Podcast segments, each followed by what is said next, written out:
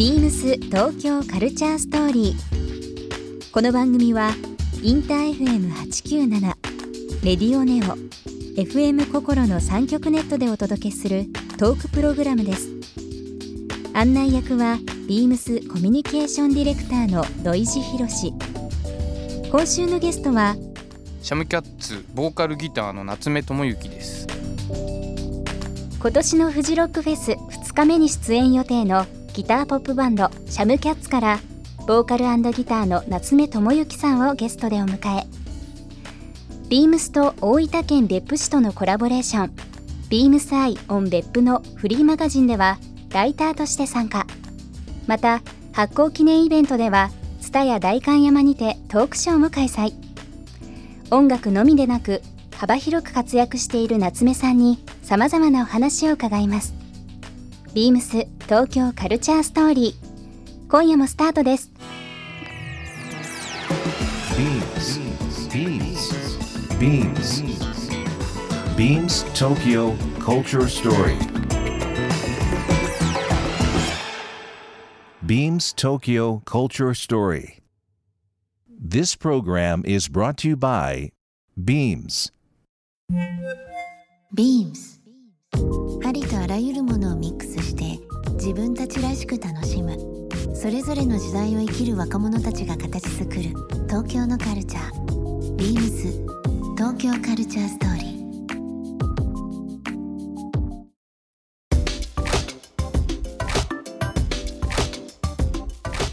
ちょっと事前にアンケートを取らせていただいて、まあ、最近気になるもの何ですかとかていう部分を夏目さんにちょっとヒアリングしたんですけど僕ちょっと一個気になるのがあって、はい。韓国文学とレゲエはい。気になってるもの。ええええ。そうなんです。これちょっと詳しく伺ってもいいですか？まず韓国文学は、はい、ツアーで去年一昨年から韓国でもライブやるようになりまして、うん。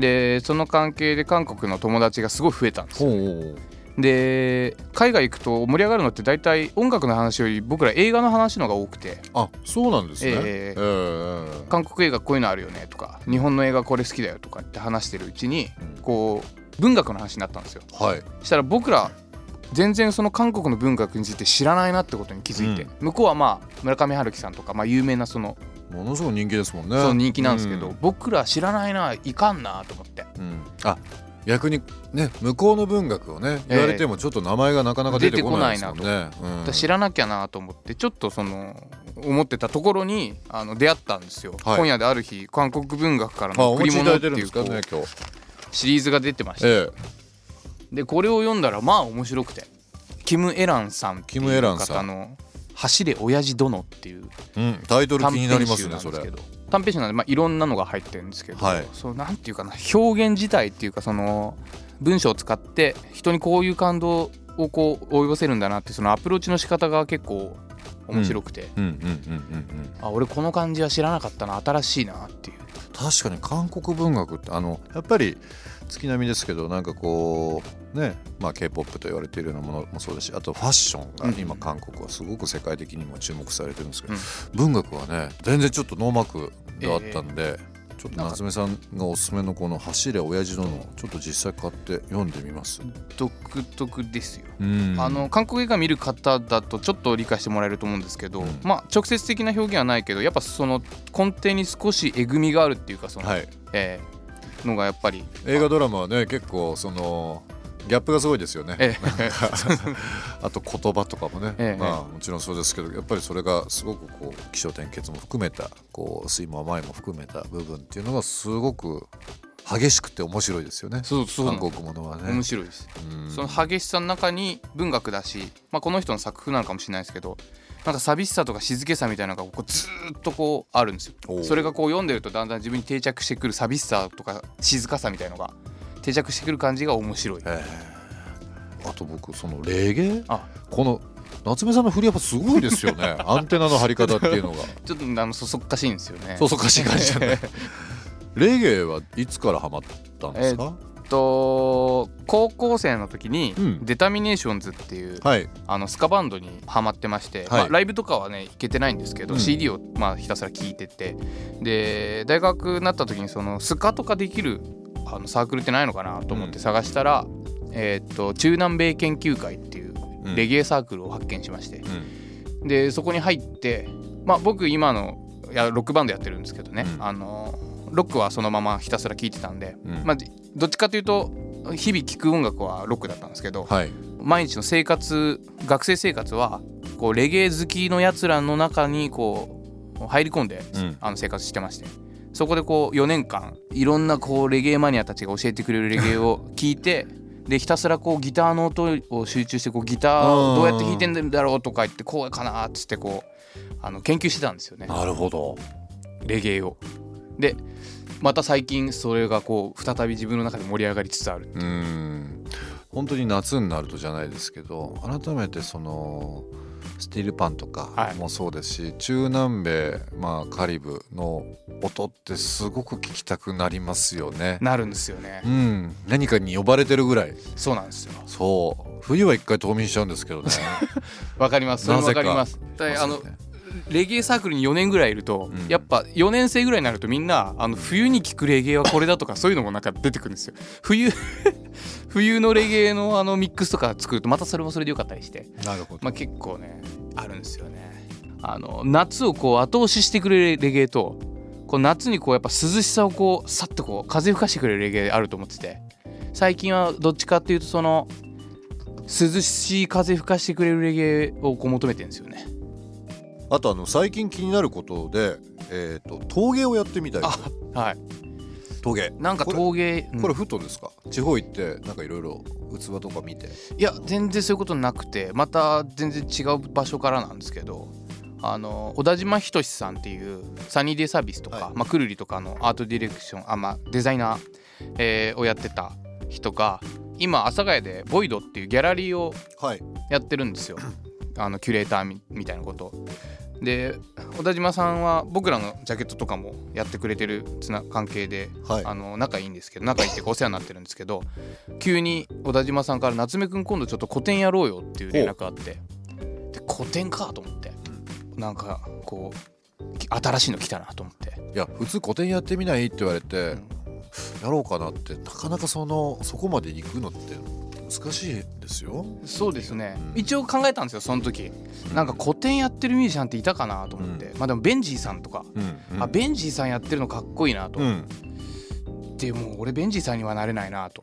で他になんかいるかなと思って。例えばこうデビッド・ボウイとかデビッド・バーンとか、あの辺の人たちだったらこう個展やりそうな気もするじゃないですか、うん。うん。なるほどこうデビッド・ボウイは無理だけどデビッド・バーンが個展やるならっていうラインで自分どっかに置く場所どっかにあるかもなとかそういうこと考えてたら、あ陶芸かなって急になんかちょっと思って、うん。いや陶芸はあの、まあ、僕もすごい好きなんであのやる方じゃないですよ。やっぱり作品見たりだとか実際こう買ったり、まあ、使ったりっていうのありますけどやっぱりねその人それぞれのうん。思いとか個性があの限られた空間とか、そまあ、素材に出るのでうん。面白いですよ、もううん本当に全然人それぞれ違うから。ですよね、うん。なんかあと大阪に宿泊してる時に同じ宿あの泊施設同じホテルにたまたまドイツで陶芸家やってる日本人の方と出会ってはい、でその方とあのロビーで喋ってたらうん。こうギタリストは陶芸うまいわよって急に言われてうん。でまあ一応僕もギター弾くんで なんかちょっとこれはいけるかなって少しこのやる気がはい。えスイッチ入っちゃって。入っちゃってるんですよね。なんかいろんな人に影響を受けたりだとか興味持たれたりするじゃないですか。はい。多分本当にこの人って難しいと思うんですけどこう影響を受けた人とか、まあ、例えば書籍でも映画でもいいんですけどどういう人が多いんですか？ものとか人とか。どういう人が多い？うん。うーん。そうなんですよね。あんまりなくて衝撃的なものっていうのは、それ細々した細々したってわけじゃないですけど、うん。あのーまあ全ての人にからこう影響を受けようとしてる自分はいますね。あ貪欲タイプですね。そうなのかもしれない。いろんな人にええ影響を受けて。なんかかっこいい人いっぱいいるじゃないですか。あのーやっぱこうなんていうかタクシーの運転手とかでも。うん。ちょっとやっぱお釣りの渡し方 かっこいいなとか。それねすごいわかります。すごいわかります。じゃあもう世の中のいろんなものが全て自分の作り上げるヒントになってるわけですね。そうですね。うん。だ元気玉を。いろんな人にそこう うエネルギーもらってね。えーっていう音にもそういうのって表現したりします？そうですね。あると思うんですけど、うん。あのーまあちょっとリアルな話になっちゃいますけどやっぱうん。バンドで作品作るってなると、うん。人が4人揃った状態である一つの芸術作品を作らないといけないじゃないですか、はい。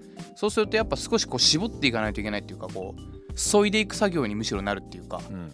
いろんな人から影響を受けたのをマッシュアップしていく作業がバンド音楽だとは思っててうん。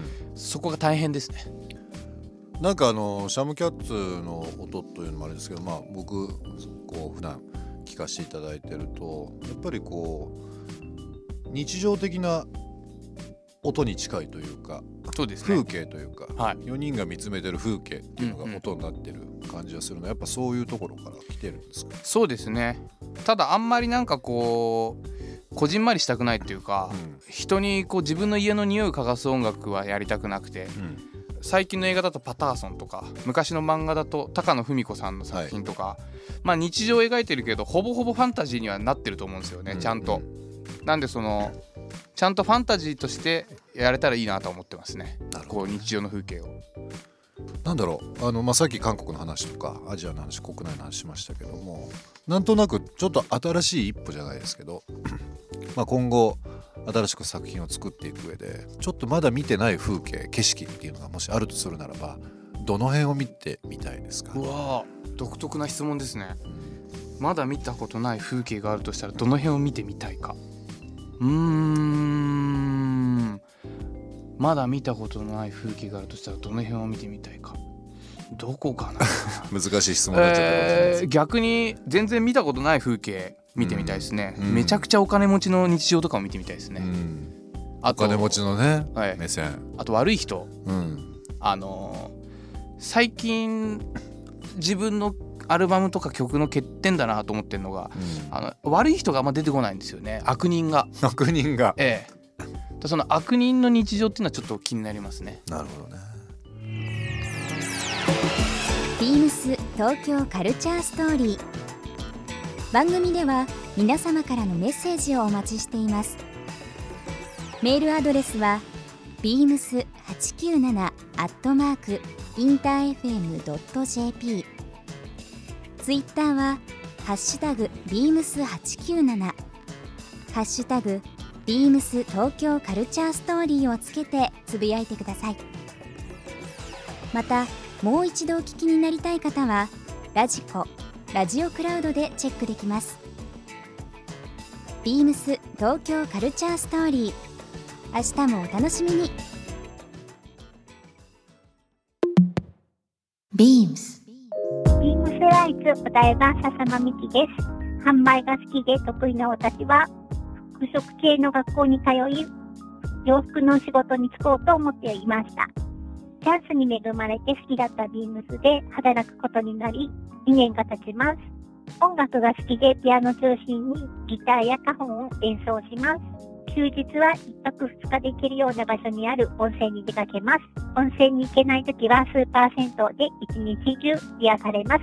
まだまだ当分温泉好きは続きそうです。ビームス東京カルチャーストーリー Beams Tokyo Culture Story. This program was brought to you by Beams.